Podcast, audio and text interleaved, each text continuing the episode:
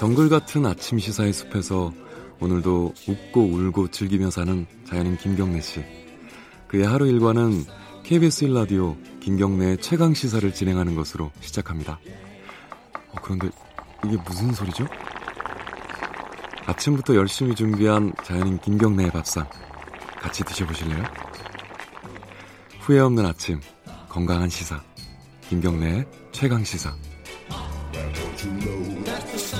네, 독도에서 벌어진 어, 헬기 추락 사고 좀 얘기 좀 나눠보겠습니다.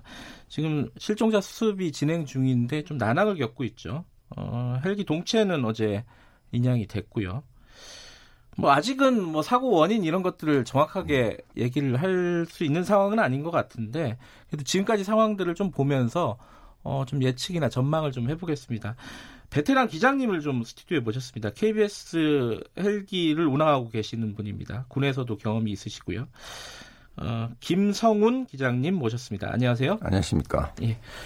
어, 이 헬기 사고들은 그냥 일반인들이 보기에는 뭐 잊어버릴 만하면 한 번씩 나요.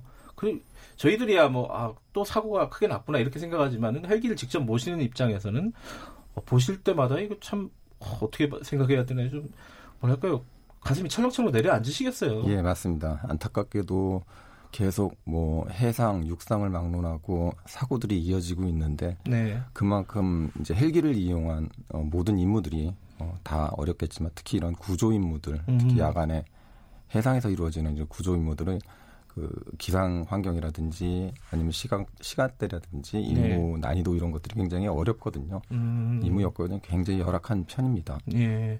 그 마이크를 조금만 가까이 대시면 예, 예. 예, 감사합니다. 어 아까 제가 말씀드렸는데 그 군에서도 경험이 있으시고 지금 KBS에서도 헬기를 오셨는데 그 경력이 한 어느 정도 되시나요? 아, 예, 제가 군에서 13년 동안 어, 헬기 조종사로 근무를 했습니다. 음. 아, 주로 이제 링스라는 해상 작전 헬기를 조종했고요. 네. 뭐 수상에서 뭐 대잠수함 작전이라든지 아니면 음. 탐색 구조 임무, 뭐 교육 훈련 뭐 이런 임무들을 수행을 했고요. 이제 전역 후 KBS에 와서는 17년째 음. 어 방송 취재 음. 헬기 조종을 하고 있습니다.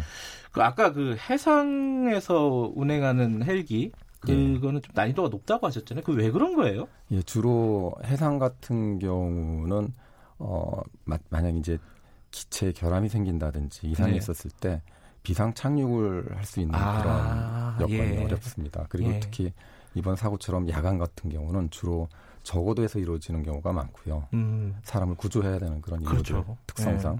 그리고 야간은 이제 주간하고 틀리게 육상이나 주간과 틀리게 어, 시각적으로 어, 참조물들을 확인을 해가지고 항공기의 자세, 속도, 고도, 방향 이런 것들을 어, 유지하는 게 힘듭니다. 그래서 음. 이제 계기나 항법 장비들에 많이 의존을 하게 되죠. 그러다 네. 보면은 뭐 집중력도 많이 소, 소모가 되고 그다음에 난이도가 상당히 높은 편입니다. 아 그렇군요. 육상이 더 어려울 것 같은데 그게 아니라 앞에 아무것도 안 보이는 그렇죠. 거죠. 예. 그냥 까만 거밖에 없는 예. 거죠. 해상에서 밤에 하면은. 특히 이제 독도 같은 경우는 외해에 있기 때문에 예. 칠흑같이 어둡죠. 아하. 그래서 이제 항공기의 자세라든지 속도 고도를 유지하기 위해서는 어, 기, 기내에 있는 비행 계기들에 의존을 할 수밖에 없는데 아. 그렇게 되면은 어, 상당히 집중력과 어, 그 피로 피로도가 높아지는 편입니다. 아 그렇군요. 예. 이번에 사고를 보면은 그 이제 구조할 일이 생겨서 이제 손가락이 잘렸다고 얘기를 하죠. 예. 어 그래서 이제 대구에서 헬기가 밤에 출발을 해서 어 그 뭐랄까 부상자를 싣고 다시 돌아오는 과정이었지 않습니까? 예, 예. 근데 조금 의아한 거는 왜 대구에서 거기까지 갔을까? 이건 어떻게 봐야 될까요? 어, 원래 그 관할 지자체별로 소방 항공대가 있습니다. 네. 그래서 어, 울릉도 독도는 어, 경부 그 소방 관할인 걸로 알고 있는데 네. 아, 마침 경북 소방에는 야간 비행을 할 수 있는 그 헬기가 준비가 미처 되지 않았던 걸로 이렇게 그래요. 알려졌습니다. 음. 그리고 해상 사고 같은 경우는 주로 어, 해경에서 전담을 하고 있었는데 어, 그것도 뭐 동해 쪽에 해경 항공단이 이제 강릉하고 포항에 배치가 돼 있는데 네. 아마 그쪽에서도 가용한 전력이 어, 준비가 안 됐던 걸로 음흠. 알고 있습니다. 그래서 마지막으로 어, 대구 달성에 있는 중앙 119 구조본부에 있는 헬기의 구조 요청이 들어와서 어, 거기서 울릉도와 울릉도를 경유해서 급유를 하고 독도까지 가는 데만 한 400km 어, 정도 됐더라고요. 아. 예, 그래서 여러 차례 이착륙을 거치고 만약 임무를 완수하게 된다면 다시 귀환할 때까지 한 3시간 반 정도를 어, 중단 없이 계속해서 어, 야간 심야 시간대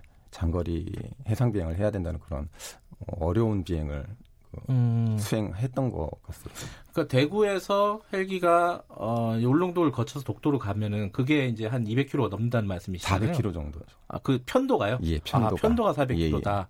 그러면 뭐 이미 한 2시간 정도 비행을 하는 그렇죠. 거잖아요. 예. 그러면은 이 집중력이라든가 체력이라든가 이런 것들이 많이 힘든 상황인 거는 맞는 모양이죠. 어, 그럼 당연하죠. 아하. 주간과 틀리게 어, 신체 뭐 그 생체 리듬상 네. 그 심야 시간대는 신체 기능이 많이 저하돼 있을 때죠. 피로도도 음. 높아지고 그다음에 네. 집중력도 떨어질 수도 있고. 네. 근데 그 단일 승무원들이 네. 여러 차례 이제 제한제 공항이나 이런 넓은 비행장이 아닌 제한된 그 이착륙장을 여러 차례 이착륙을 포함한 네. 특히 야간 장거리 비행이 한 300km 편도가 그 정도 되는데 네. 굉장히 어려운 임무였을 거라고 짐작이 됩니다. 일단은 난이도가 굉장히 높은 비행이었다. 예. 요거는 이제 전제로 깔고 예. 또 계속 나오는 얘기가 이 헬기 자체가 이제 뭐 유로콥터 슈퍼푸마 슈퍼푸마 슈퍼푸마 예, 예. 아니 뭐 저희들한테 좀 생소한 이름이긴 예. 한데 그런 기종이 좀 고장이나 이런 것들이 좀 있었다 어, 사전에 예전에 이제 다른 나라에서도요 예, 예. 그 경고 같은 것들이 있었다 이런 얘기도 나오고 있던데 전문가 입장에서 보시면 어떻습니까? 아 요거는 슈퍼푸마 계열 헬기들이 네. 어 이제 기어박스라는 그 부품과 관련한 결함으로 그 해외에서 여러 네. 차례 대형 인명사고가 발생한 적이 네, 있었습니다. 네. 아, 97년도에 노르웨이에서 추락을 해서 한 12명의 사고, 음흠. 인명사고가 있었고요. 네. 2009년도에서도 영국에서도 어, 추락하면서 그 16명의 사고가 아, 그래요? 네. 인명사고가 있었습니다. 이때도 이제 회전 날개가 로타라고 하죠. 이게 분리가 돼서 떨어졌는데 아, 날개를 로타라고 예, 하나요? 예. 예. 이게 분리되는 사고로 추락을 했는데 어, 최근에 2016년도 노르웨이에서 어, 지금 독도 사고 헬기와 동일 기종이 EC225라는 기종입니다. 예. 예 이, 슈퍼푸마의 하위 기종인가 보죠. 아, 이게 슈퍼푸마의 이제 개량형 기종입니다. 아, 그래요? 예. 음. 어, 기어박스 결함으로 그 이전 사고와 동일하게 기어박스 결함으로 네. 이 로타가 분리돼서 또 추락해서 13명이 사망하는 음. 대형 사고가 있었죠. 예. 그 사전에 알고 이제 그런 부분에 대해서 우리는 어, 개선 조치를 취했다 이 헬기에 대해서는 당국은 그렇게 얘기를 하고 예, 있거든요. 맞습니다. 그러면 기체 결함이나 이런 걸로 보기는 지금으로서는 좀 어려운 상황이 아닌가라는 생각도 들고요. 예. 뭐 물론 어, 모든 정확한 어, 결과는 네. 어, 사고 조사를 통해 가지고 밝혀지겠지만 네. 어, 최근에 어저께 사고 기체 인양되는 걸 봤을 때는 네. 일단은 로타가 분리되지는 않은 것으로 보여집니다. 아, 그래요? 예, 그래서 음. 어 2016년도 노르웨이에서 발생한 사고하고 동일한 그런 결함은 음. 아닐 것으로 아니었던 네. 것으로 저희가 추정을 할 수는 있겠습니다. 예. 그 사고 원인이 밝혀지려면은 뭐 보통 일반적으로는 뭐 블랙박스 뭐 이런 예. 것들이 수거돼야 된다 그렇게 알고 있는데 그게 한 시, 시일이 어느 정도나 걸릴까요? 일단 블랙박스가 가장 중요한 정보들을 그 저장을 하고 있습니다. 네. 블랙박스와 기체가 안전하게 잘 그 인양이 되고 수거가 된다면은 네. 그 우리나라에 있는 국토 아, 국토부 예하에 항공사고 철도 조사 사고 조사위가 있습니다. 그래서 네. 이제 그 항공기 제작 회사랑 그 합동으로 해서 네. 각종 뭐 서류라든지 기타 정보들을 다 취합을 해가지고 네. 종합적으로 조사를 하게 되는데 어, 시일은 좀 상당히 상당 기간 오래 걸리죠. 음. 1년에서 2년 정도 아, 걸리는 걸로 알고 있습니다. 아, 정확한 사고 정확한 원인은 사고 원인을 분석해야 되기 때문에 음. 많은 인력과 시간이 소요가 되고 음. 있습니다. 그냥 뭐 몇 주 만에 뚝딱뚝딱 나오는 아, 게 아니군요. 그건 아니죠. 예. 예.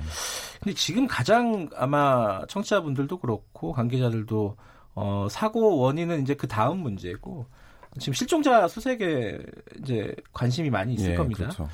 지금 두 실종자 두 군은 이제 수수, 수색을 했습니다. 아니 그 수습을 했는데 어 혹시 이제 차, 어, 추락하는 과정에서 탈출했을 가능성 그래가지고 생존했을 가능성 이 부분이 좀 많이 궁금한데 어떻습니까? 실제로 그게 가능한가요? 아 진짜 그 부분이 제일 안타까운 부분인데요. 네. 어, 최근에 2011년도부터 해경에서도 이런 비슷한 해상 사고가 있습니다. 두 네. 건 있었습니다. 근데 그때도 아쉽게도 생존자가 없었고 탈출자가 없었는데 네.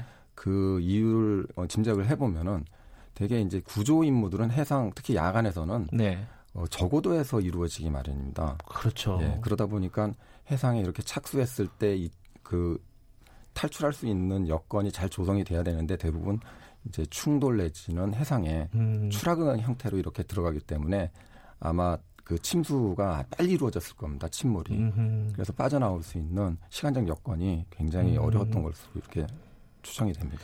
아, 좀 냉정하게 얘기하면 가능성이 그렇게 높지는 않다. 예, 안타깝지만 예. 그, 그 전에 사고에서도, 어, 생존자들이 없었던 걸로 봐서는 음흠. 전망이 그렇게 희망적이지 않은 것 같습니다. 예. 근데 지금 어 인양을 했는데 그 안에 어떤 실종자들이 없었습니다. 예. 이거는 어떻게 봐야 되나요? 유실이 됐다고 봐야 되나요? 예, 그 인양 과정에서, 네. 어, 그, 그분들이 유실이 됐을 수도 있고요. 네. 그다음에 해상에 충돌하는 그 과정에서 이제 심한 충격으로 인해 가지고 기체가 손상이 된 경우에는 네. 안에 계셨던 분들이 외부로 이렇게 음, 어, 바깥으로 이탈이 되는 예. 그런 경우도 예상을 해볼 수가 있기 때문에 네. 예, 그런 다양한 그 상황이 있을 수 있습니다. 근데 그 뭐 실종자 수습도 어 지금 만만치가 않은 상황이고요. 지금 어 이 방송 끝나고 또 오늘 어 비행을 하러 가시는 길이신 거죠? 예, 오전에 저 또 임무 때문에 비행을 해야 됩니다. 아이고 이 참 어쨌든 안전이 어, 최우선이니까요. 당연합니다. 안전이 예. 최우선입니다. 예, 알겠습니다. 오늘 어, 바쁘신 와중에 나와주셔가지고 여러 가지 도움 말씀 주셔서 감사합니다. 아, 감사합니다. 예, 어, 헬기 운항 경력 27년 차, 29년 차십니다. 어, KBS 김성훈 기장과 사고 관련 얘기 좀 나눠봤습니다. 고맙습니다. 감사합니다.